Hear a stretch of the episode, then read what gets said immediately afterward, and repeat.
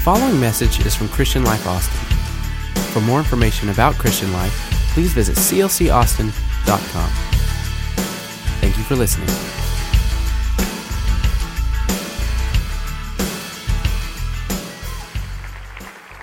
Amen. Now, I, I want you to know something. I'm not trying, I am really not trying to scare you. I'm not. I'm not. I'm not a fear preacher. You know that. I've been here twenty-seven years, and you don't pastor in fear. twenty-seven years and grow a church. You have to pastor in love. And I'm trying to scare anybody, but I just kind of think I need to warn people from time to time that we are approaching things in our calendar and, our, and the events of this world that might make you think that we might ought to trim our lamps and get our oil running good and be, be ready to go to heaven. Amen? So it's good to have you today, and I don't want you to be fearful at all. Reed said it. It's, it's not, not fear at all. It's kind of like when I was a kid, when I was a, a, a child, we'd go on vacation, uh, and usually our vacation was to Grandma's house in Oklahoma. We lived in West Texas. And uh, but one day, one, one year, Dad said he was going to Missouri. Well, Missouri was this, this unbelievable, big, huge place that I'd never been to. I didn't even know all, hardly how to spell Missouri. And it was uh, it was an amazing thing. We was going on a vacation, and I promise you I was so excited about it that I couldn't sleep the night before, and I slept all the way, and my dad my dad kept waking me up. We'd stop, and he'd say, "Son, you can go use the restroom." We stop in here, and I said, "I don't want to use the restroom. I'm sleeping." "Son, why didn't you sleep last night?" "Well, I couldn't, Daddy. I was excited about going to Missouri." And I uh, I, I remember I, I think I almost got a whipping because I kept saying, "Are we there yet? Are we there yet?" And uh, I, I know I know that uh, sometime end-time preaching can cause us a little anxiety. I don't want that to happen. But I do want you to know that it's time to awake, and it's time to arise, and it's time to aspire to be all we can be for God. Amen? It's just time to do that. So we're going to we're going to do that. It's, it's an honor to be here today, and it's an honor to pastor such a loving church and a kind church. And uh, we're going to heaven, folks. This church is going to heaven. God's predestined the church. And we're on our way to heaven, and the journey's getting sweeter every day. Amen.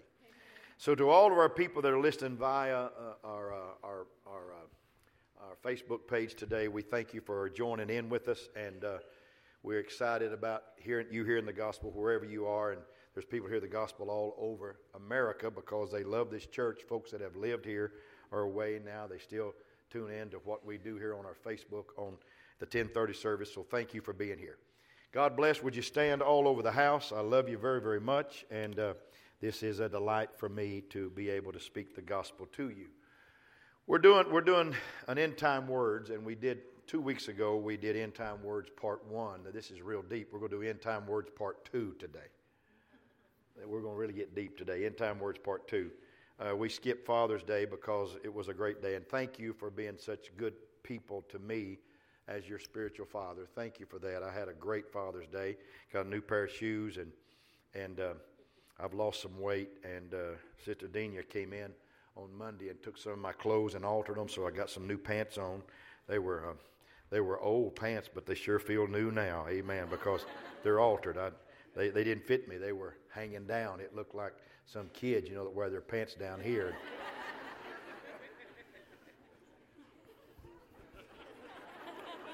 Bald-headed older men don't need to do that.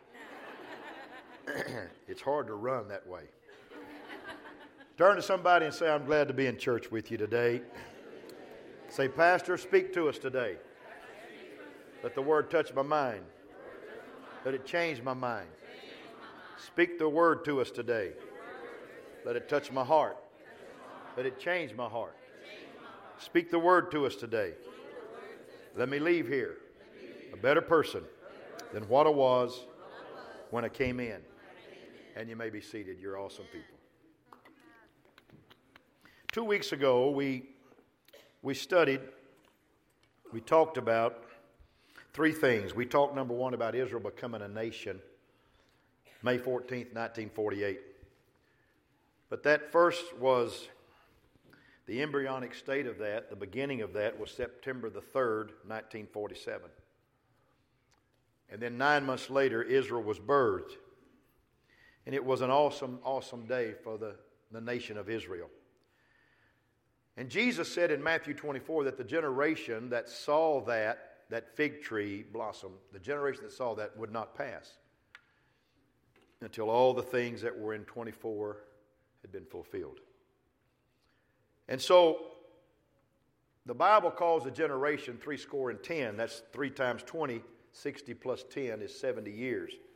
That's what a man is appointed to live, and then by reason of strength he lives eighty years. And so we understand that Israel became a nation in one day. So seventy years past September of nineteen forty-seven is September two thousand seventeen. Then we talked about the feast days of the Lord. We talked about the feast days of the Lord, not the feast days of Israel, but of the Lord. They're the Lord's feast days. They're for Him, and it's kind of, I told Patty when I went home the other day, I said, it's kind of like this. I said, God simply said, you know what? I'm going to create seven feast days. They're mine, but I'm going to create them so those people will come at least pay attention to me every now and then, because He inhabits the praise of His people. Amen. You can't praise Him enough, folks. He inhabits the praise of His people. And so these seven feast days He celebrated, and, and, and for, of course the first is Passover, then the Feast of Unleavened Bread, then the Feast of First Fruits, and then the Feast of Pentecost, where the law was given on Sinai. And those are the spring feast. And then we skip a few months, and then the fall feast come. That first is the Feast of Trumpet, and then the Feast of Yom Kippur, or the Feast of Atonement. And then the last one is what we call the Feast of Tabernacles, which is an eight-day feast. And it is a celebration. They lived in booths on top of their houses, folks, and they celebrated where they came out of, that God had brought them out of Egypt. It's very symbolic of what we're going to do one day around the throne. We're going to celebrate that, because it's going to be a brand new beginning for us, and we're going to celebrate how He has brought us out of this world and saved our soul by the blood of the Lamb. And then we discovered two weeks ago that Sunday might be one of God's favorite days. I, I know every day was a good day until He made man. Then it was a very good day. I like the fact that I'm very good. It was a good day, good day. So the first, the first day of creation was a Sunday. First day of the week is a Sunday. Begins all things. That's why Sundays are very important in your life. In church, you need to be in the house of God on Sunday. It's a great day. Sunday ought to start your week off right. Amen? Turn to your neighbor and say, I'm glad to have you beside me here on Sunday. And the Lord gave the revelation of the book of Revelation to John the Revelator on the Isle of Patmos on a Sunday, the day of the Lord. It was a Sunday. We understand that He rode into Jerusalem on a Sunday. He was baptized on a Sunday. We prove that in the Bible. He was baptized on a Sunday. He ascended on a Sunday. Day of Pentecost is on a Sunday. God just sure loves Sundays. And it's amazing to me, and I just think this, that I think that Lord just might choose a Sunday because it's the first day of a brand new dimension of life. Yesterday was the old week and it died, and today is the first day of the rest of your life. Amen. And I love Sundays. What you going to do with this Sunday today? Are you going to sit, or are you going to praise Him? Are you going to love Him, or are you just going to say, I'm just going to pass Him by? Why don't somebody give the Lord a great ovation right now? Just praise Him a little bit. It's awesome.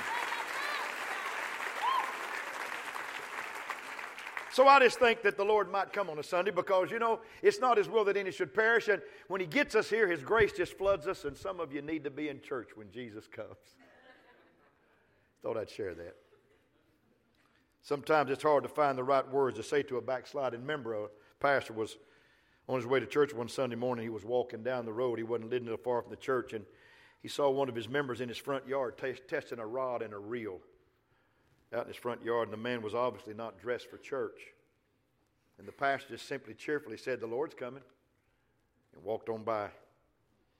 And after the first song was being sung, he noticed the member slip into the back pew, and after the service was over, the member came up and said, "I don't guess it will hurt me to be an hour late on going fishing today."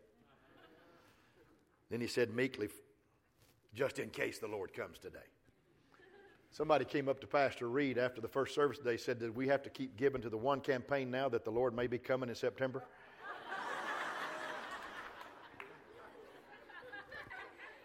People. Everybody say, it's time to awake. It's time to arise. Time to, time to aspire.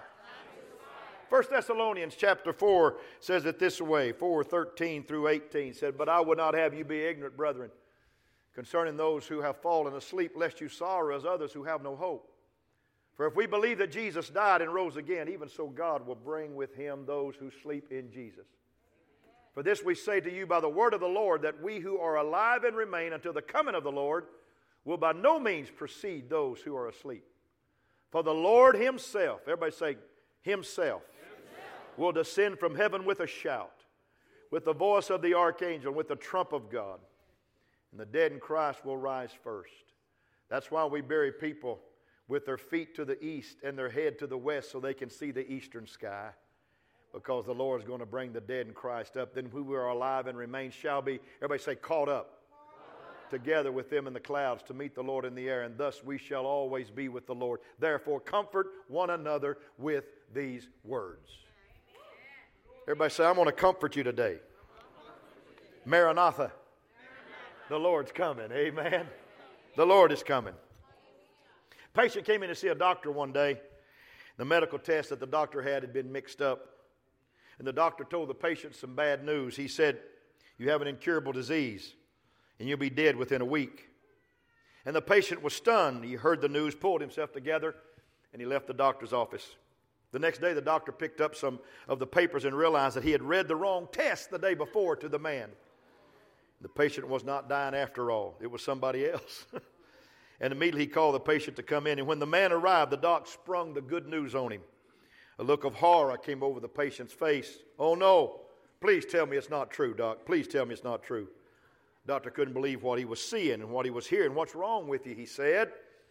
He said, I just told you he was going to live. You should be happy.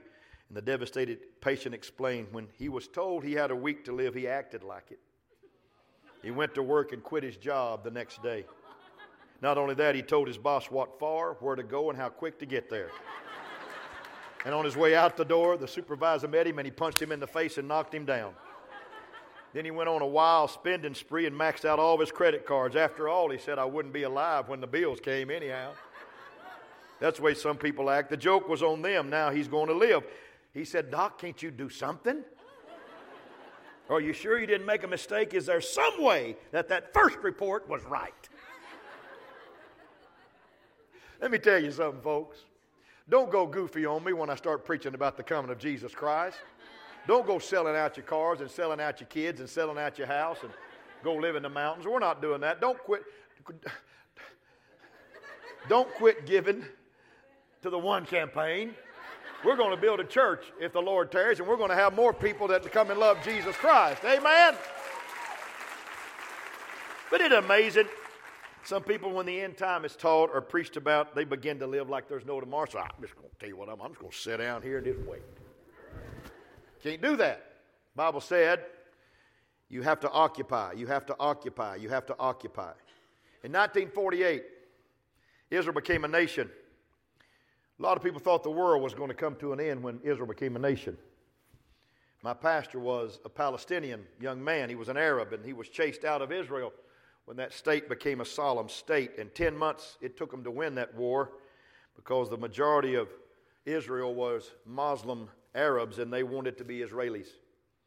And seven hundred thousand Arab people had to, had to be dispelled, and they did that so that the elections would always favor the God of Israel, the God of Abraham, Isaac, and Jacob. And then in June fifth, nineteen sixty-seven, there was what was called the Six-Day War. You, some of you folks that are in your fifties or sixties might remember that.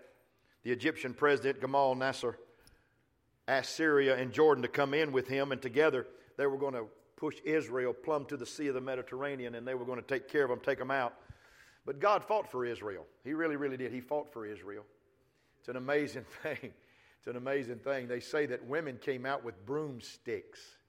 broomsticks, and beside them, the enemy said there was there was soldiers big as seven foot, eight feet tall with swords in their hand, and they were flaming. It's amazing what a broomstick can do when God's with you. Amen? It's amazing. And the war didn't last long. It just lasted six days. It was called the Six-Day War because Israel did something. They knew they had to take out the air attack, so they flew six feet, folks, six feet above the Mediterranean, and they flew faster than the speed of sound, and they got to a seventy-mile location very, very quickly, and they bombed the, the air force of the Egyptians and the Syrians and, and the Jordanians, and they took out five hundred planes the first day, and really the war was over the first day because the air attack was gone. But it took six days to finish it up. They took care of Egypt, then Syria, then Jordan. And on June the tenth, that war was over. And the synagogues in America, folks, were packed with Jewish people because they thought the world was ending. Then nineteen seventy-three, the Yom Kippur War began on a Saturday, October sixth, nineteen seventy-three. And it ended on Thursday, October the twenty-fifth, nineteen seventy-three. It took them nineteen days. You know, when God gets hold of his country, it don't take them long to take care of business, does it? He told Abraham, if they, if they bless you, I'm going to bless them. If they curse you, I'm going to curse them. I want to tell you something. We stand for the country of Israel in this church here right now. Amen? We do that. And then nineteen eighty-eight. Somebody wrote a book called eighty-eight Reasons Why the Lord is going to Come in nineteen eighty-eight. Now, I'm going to tell you this. I'm going to tell you this, and it's kind of funny. I was at the church. I was at the church when that book hit the shelves, and and I started getting calls. I was pastor in Louisiana, and, and I got, started getting calls, and I started baptizing people right and left. And then and then it got late, and I thought, well, it's time. I'm going home. And I got a call about two o'clock in the morning. So help me God. At two o'clock in the morning in a town in Louisiana, DeRidder, Louisiana, and, and I got a call, and it was a it was a little old lady who was the most awesome person that I'd ever pastored in my life to that time. She was awesome. She said, I, I want to be baptized. I said, why? She said, I want to make sure I'm right.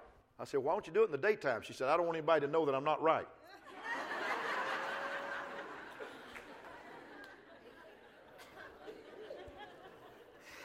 Let me tell you something. We got some water ready. If you want to get right, I'll put you in the water today. But I'm telling you, folks, the Lord didn't come in nineteen eighty-eight, and, and they wrote another book in eighty-nine. eighty-nine reasons why the Lord's coming in eighty-nine, and the eighty-ninth reason was because he didn't come in eighty-eight.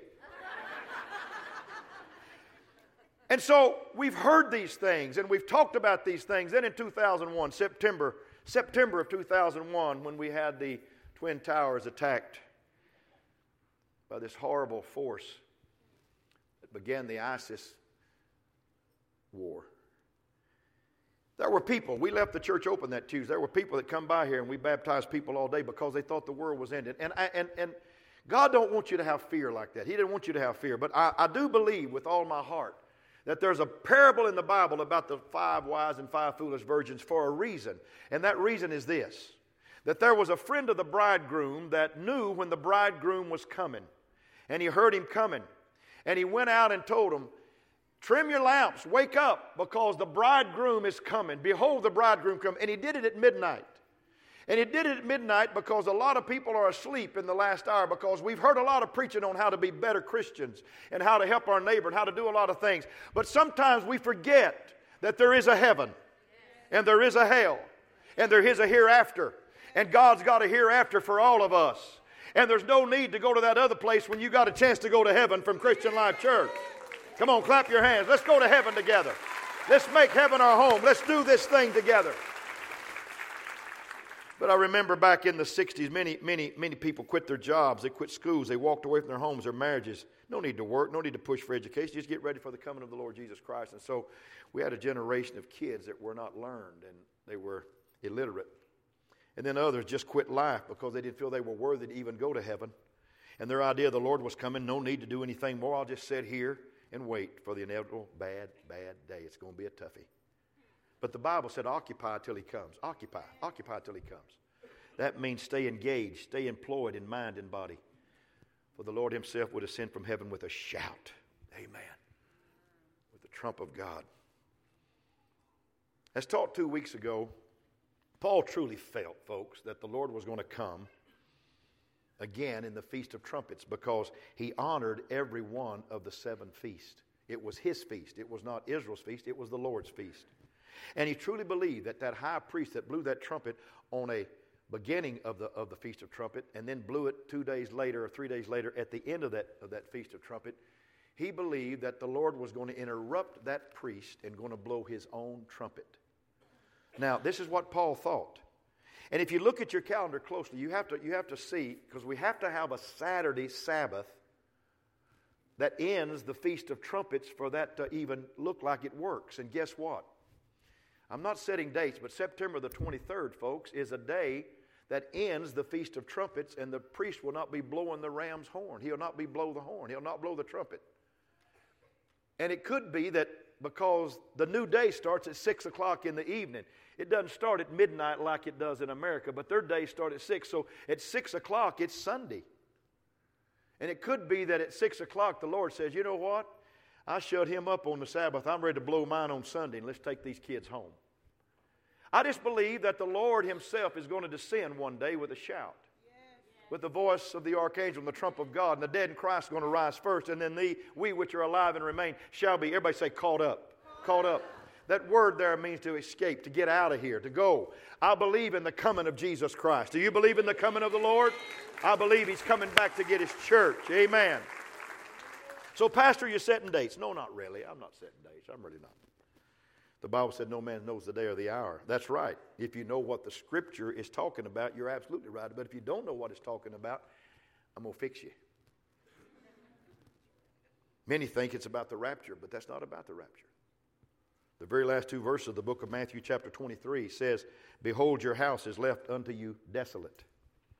For I say unto you, ye shall not see me again henceforth, till you shall say, blessed be he that comes in the name of the Lord.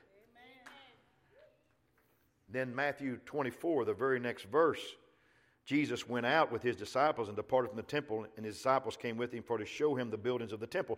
And Jesus said to them, see ye not all these things? Verily I say to you, there shall not be left one stone upon another that shall not be thrown down. And as he sat upon the Mount of Olives, his disciples came to him privately, saying, tell us now. Three questions they asked. Number one, when shall the city of Jerusalem be destroyed? It's a good question. And it was destroyed in seventy A D by Titus. Number two, what is the sign of your coming? That's the second coming, folks. And number three, what is the sign of the end of the world? So they're asking three questions. What about our city? What about your coming? And what about the end of the world? And Jesus deliberately answers these questions in Matthew chapter twenty-four. He answers them very succinctly. And the answer to their question is this. Verily I say unto you, heaven and earth shall pass away, but my word shall never pass Amen. Away. Amen. This word is not going to go anywhere, folks. It's going to stay forever. Amen. And the next verse, but of that day and hour, what day and hour? The day that heaven and earth passes away. No man know, not the angels in heaven, but my Father only. Nobody knows when heaven and earth is going to pass away, but the Father in heaven. He's the only one that knows the time of the end of the world, not the coming of the Son of Man. He's not talking about the coming of the Lord. The Apostle Paul said, that day shall not overtake us as a thief, because we are children of the day and not children of the night. I'm telling you, folks, there is a bridegroom that will nudge a friend of the bride, who will tell the bride, get your lamps ready. The Lord's coming down the road. It's time to prepare yourself for the second coming of Jesus Christ. Folks, I believe that Jesus is coming again. I believe he's coming again. Does anybody concur with me today? I believe the Lord is coming again for his church. Amen. Amen. Everybody say Maranatha. Maranatha. The Lord is coming. I don't want to run out of time here. So you got to turn your attention now to the Feast of Trumpets, taking note of what the Lord has done already with the other feast. He died on Passover. He was buried in unleavened bread because there was no leaven in him. There was no bacteria in him. He said, I am in this world and Satan has nothing in me. He died pure. He was a pure sacrifice, the perfect lamb. He arose on first fruits, and when he arose, graves were already opened, and the dead came out of the graves and walked through the streets of the city saying, wow, that's him. And then fifty days later, he sent the Holy Ghost on the day of Pentecost. He honored the Feast of Pentecost. They're not our days, they're his days. And he's going to honor the Feast of Trumpets, and he's going to honor the Feast of Yom Kippur. And he's going to honor the Feast of Tabernacles because he is a God that honors his feast days. Thank you, Lord. See, the Battle of Armageddon will start in the day, on the day of Yom Kippur, someday seven years after the church is gone. I believe that what is to be understood is this. The feasts are not for Israel, but the feasts are for the Lord. So, Pastor, let me ask you. Do you think the church is going through great tribulation? No. No, sir, I don't. because I know my Jesus better than that. People who have received Jesus as Lord will not go through the same tribulation as those who have denied his Messiahship. How many believe he's Messiah in your life? Come on, come on, raise, come on, come on. Don't be ashamed of that. Raise your hand. How many believe that all over the house? Come on, clap your hands real big. He is Lord. Come on, he's Lord of my life. Say it, he's Lord of my life. Hallelujah. Hallelujah. You know, you know, Patty and I got married. Lord, it'll be thirty-six years in February. Wow, she's watching on the screen back there right now, so I better get that right. February the twelfth. You know, she's a great bride. She's never just become my old wife or that thing. She's my bride. And I love the snot out of her. I love that girl. Wow. She's the baddest woman in the world. Amen.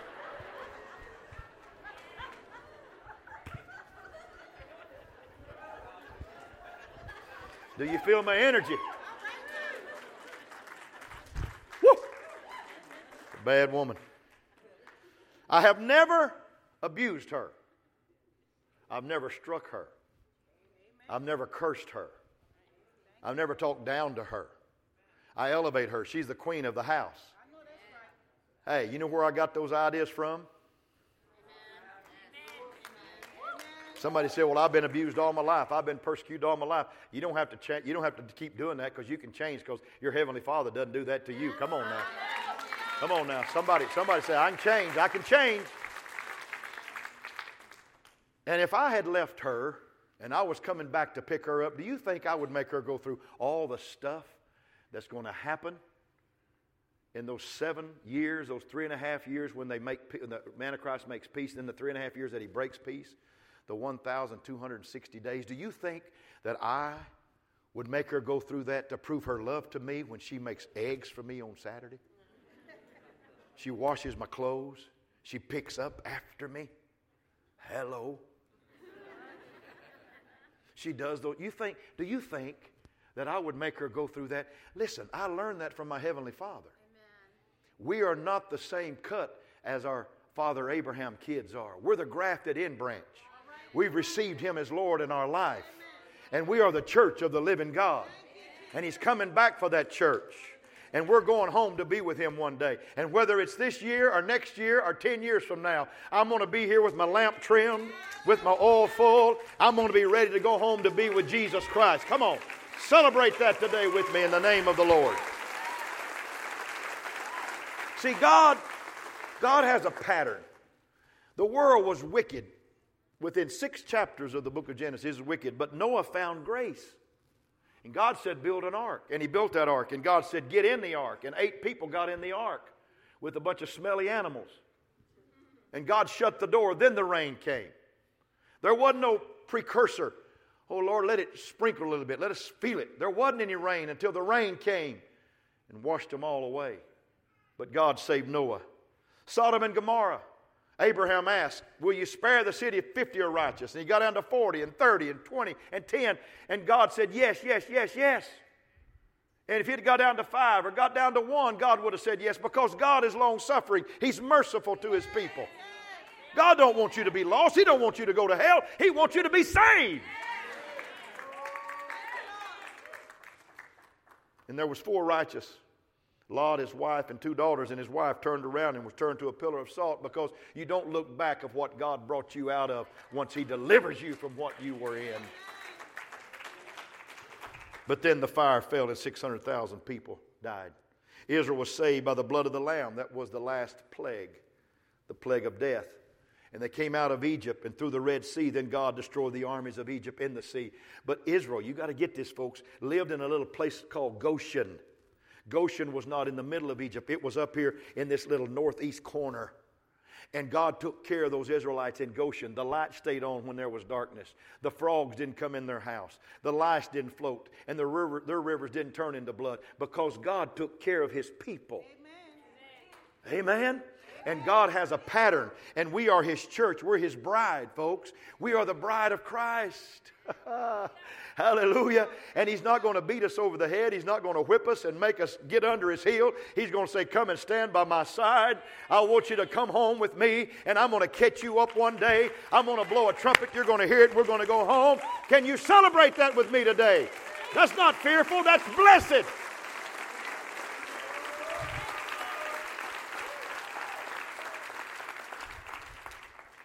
We will be taken away before the day of Jacob's trouble. That's tribulation.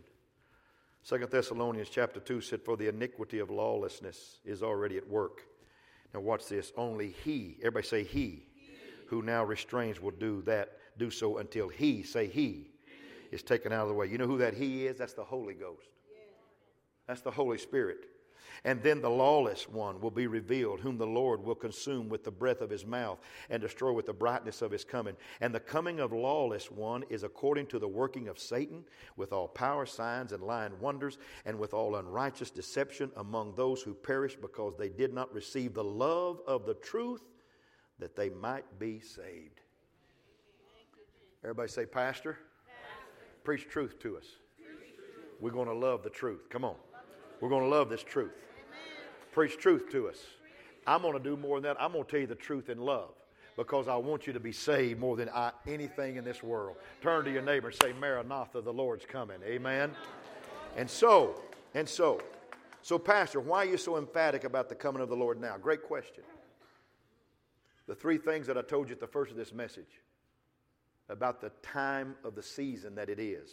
The second thing about the feast of the Lord. And the third thing about the world temperament that we're a part of right now.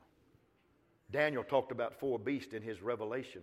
It talked about four beasts. And the last one was, couldn't even be described. It had iron teeth, and they would, it would chew you.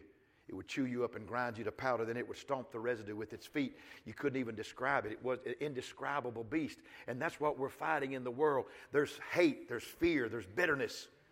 There's a war going on with an enemy we can't even describe. But it's the last of the last days. And I'm telling you, folks, heaven's going to be real nice one day. You might ought to make reservations. I hear they got a good sauna program. Here they got a good day spa. And somebody told me we might even be able to play golf, and everybody makes a hole in one on every hole. Amen. When I think about heaven, I think I get happy. I get excited about going home, because heaven is a place where we all want to wind up someday. Amen? Amen. Heaven's a place. But there's one more thing that I want to share with you today. Have I got time? Yes, I do. There's one more thing I want to share with you today. The things that the thing I'm fixing to show you is so exacting. It reinforces everything. In fact, it just... This this puts, it, when I discovered it, it puts goosebumps on me. It really did. There's some astronomers that are sharing some things with us that absolutely are breathtaking. Not astrologers. They don't know the way to San Jose. You'll get that after a while. That woman that sung that song was an astrologer, and she didn't know the way to San Jose. So she's not going to tell me what my sign is.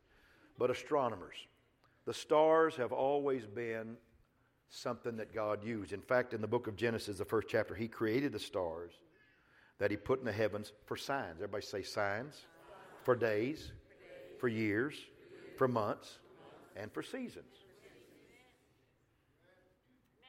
So He put them there to tell what the past was, what the present was, and what the future is going to be. That's what He put them there for. A star was what brought the wise men from afar to find Jesus in a house. Jesus was the day star.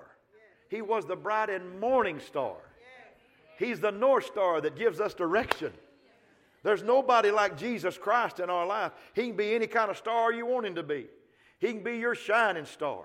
He's everything you need Him to be in your life. He is the King of kings and the Lord of lords. In the Old Testament, a man named Sisera came against Barak and Jabin and fought against him, and the Bible said that the stars in their courses fought against that man. I don't know what the stars did. I don't know if they hurled. I don't know what they did. But they whipped him so he couldn't whip the people of God. Here's what I'm telling you. God has stars out there for us to understand that stars speak to us a language that we need to understand. So in Revelation chapter twelve, I'm going to finish my sermon today with this. There appeared a great wonder in heaven, a woman clothed with the sun, and the moon under her feet, and upon her head a crown of twelve stars. And she, being with child, cried. Everybody say, she was having a child. She was travailing in birth, and she pained to be delivered. And she brought forth a man-child who was to rule all nations with a rod of iron. Who do you think that might be? Yes. And her child was caught up unto God. The same word that's in First Thessalonians chapter four. We that are alive and remain shall be caught up. So when that child that's born is caught up, we're going to be. And her child was caught up unto God and to his throne. Now I've got a few little, few little slides here I want to show you. First slide I want to put up is simply this. God made the stars and the constellations. Amen. Say amen to that. Amen. The next slide is Psalms thirty-three and six. By the word of the Lord were the heavens made, and all the host of them by the breath of his mouth. Then Job got in the picture. And he said, can you bind the sweet influences of Pleiades? Job was the first book ever written in the Bible, folks. And he talked about stars, Pleiades, and the bands of Orion. And you can, can you bring forth Mazzaroth? Mazzaroth means constellations in his season. Can you do that? Or can you guide Arcticus? Arctic, Ar, Ar, Arcturus, I can't pronounce that, that star.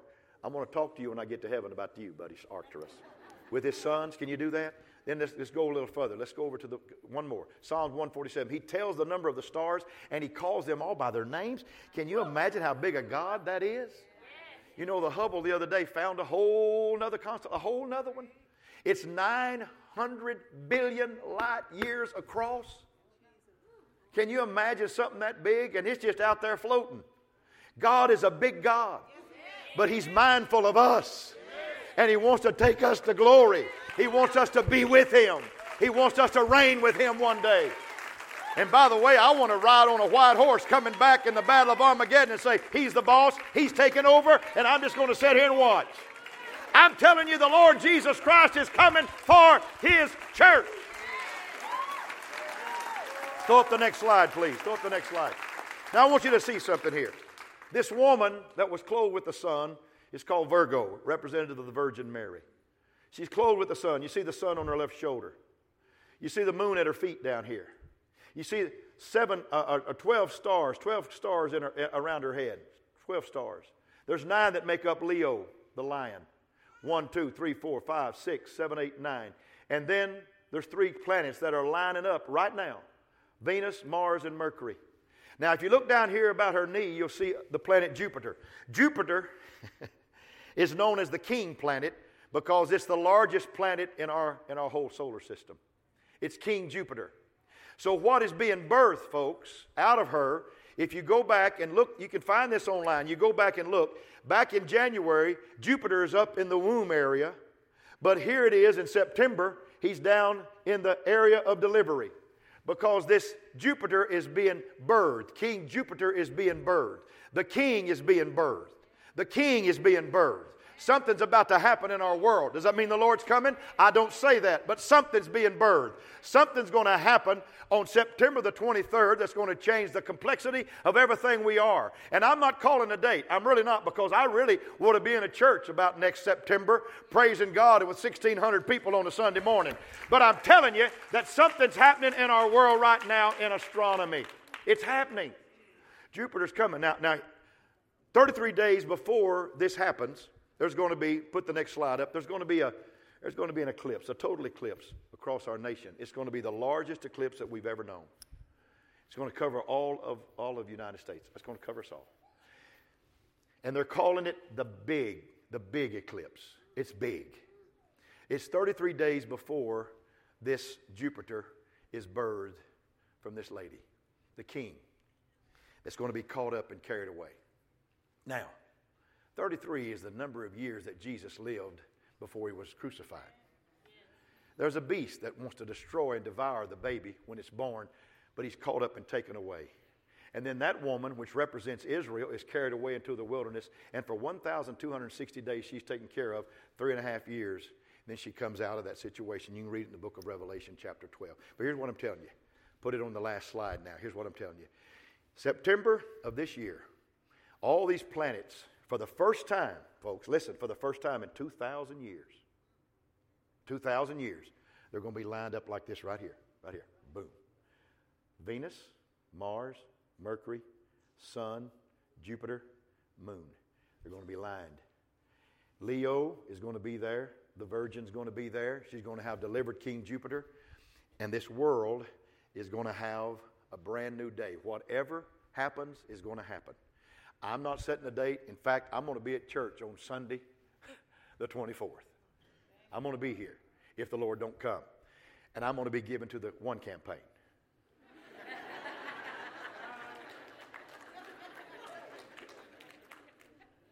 But if he does come, if he does come, I'm going to try to help him. Let me share it with you guys. Let me just share it with you, please. Let me just share it with you. Put, put, put that up. Let me share it with you. Let me say something to you. You can't make it on mama's salvation. You can't make it on daddy's prayer life. You can't make it on your kin folks. You're going to have to have your own personal relationship with Jesus Christ for yourself. You need that in your life. You need that in your life. And, and and I know that there's some that are intrepidated today. There's some that are fearful today. There's some that are saying, oh, my God, my God, Pastor.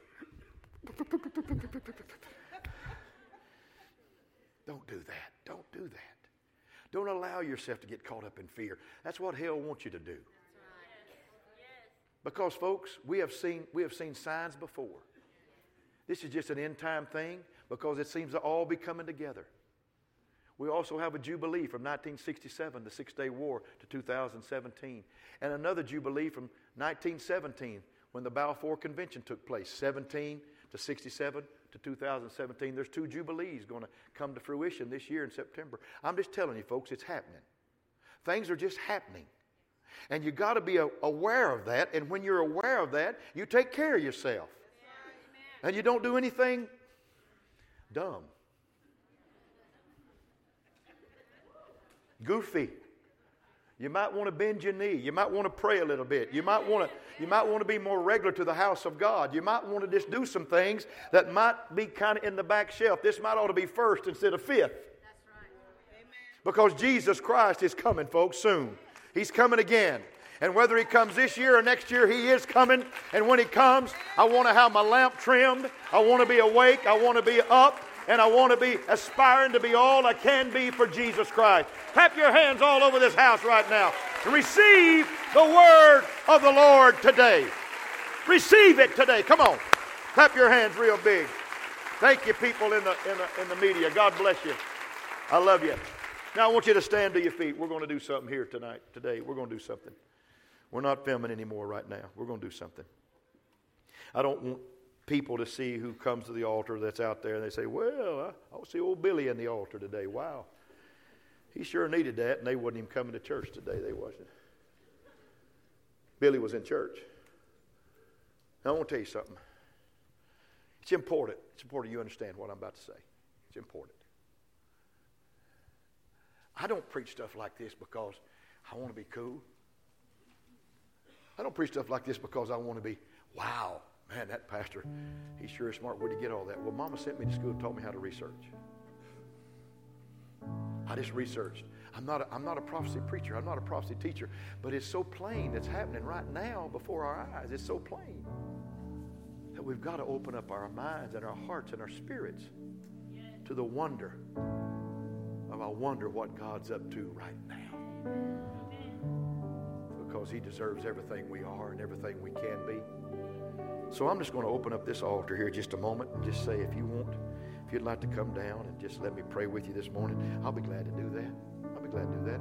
There's no sense in me preaching like I preach today and teach like I teach today and not give people a chance just to come down and say, Pastor, I just need a little prayer today. Would you like to come?